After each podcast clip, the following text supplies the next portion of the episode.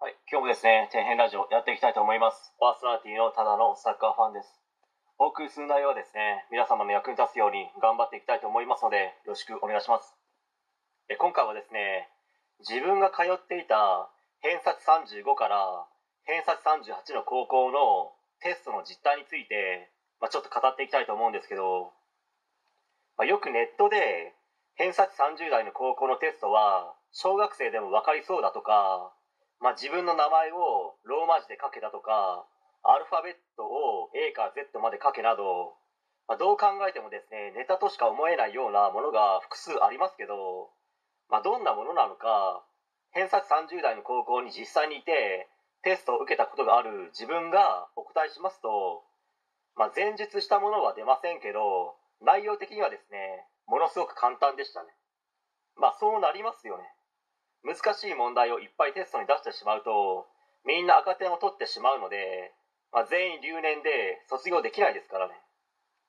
でもテストの内容はですね教科書に書いてあることしか出ないですよ。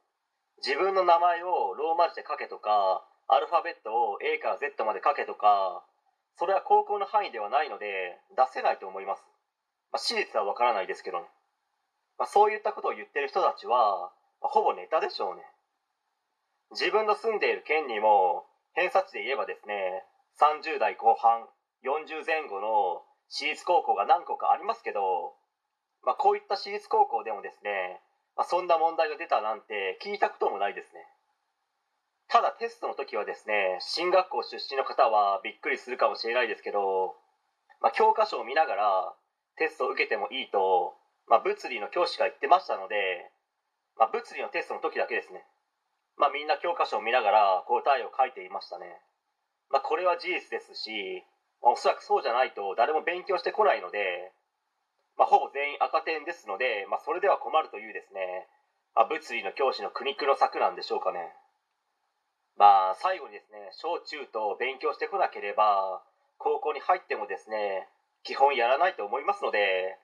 まあ、その前にですね、しっかりと教育をする必要ってやっぱりあるんですよね。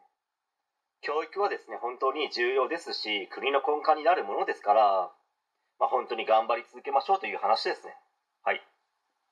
えー本日は以上になります。ご視聴ありがとうございました。できましたらチャンネル登録の方よろしくお願いします。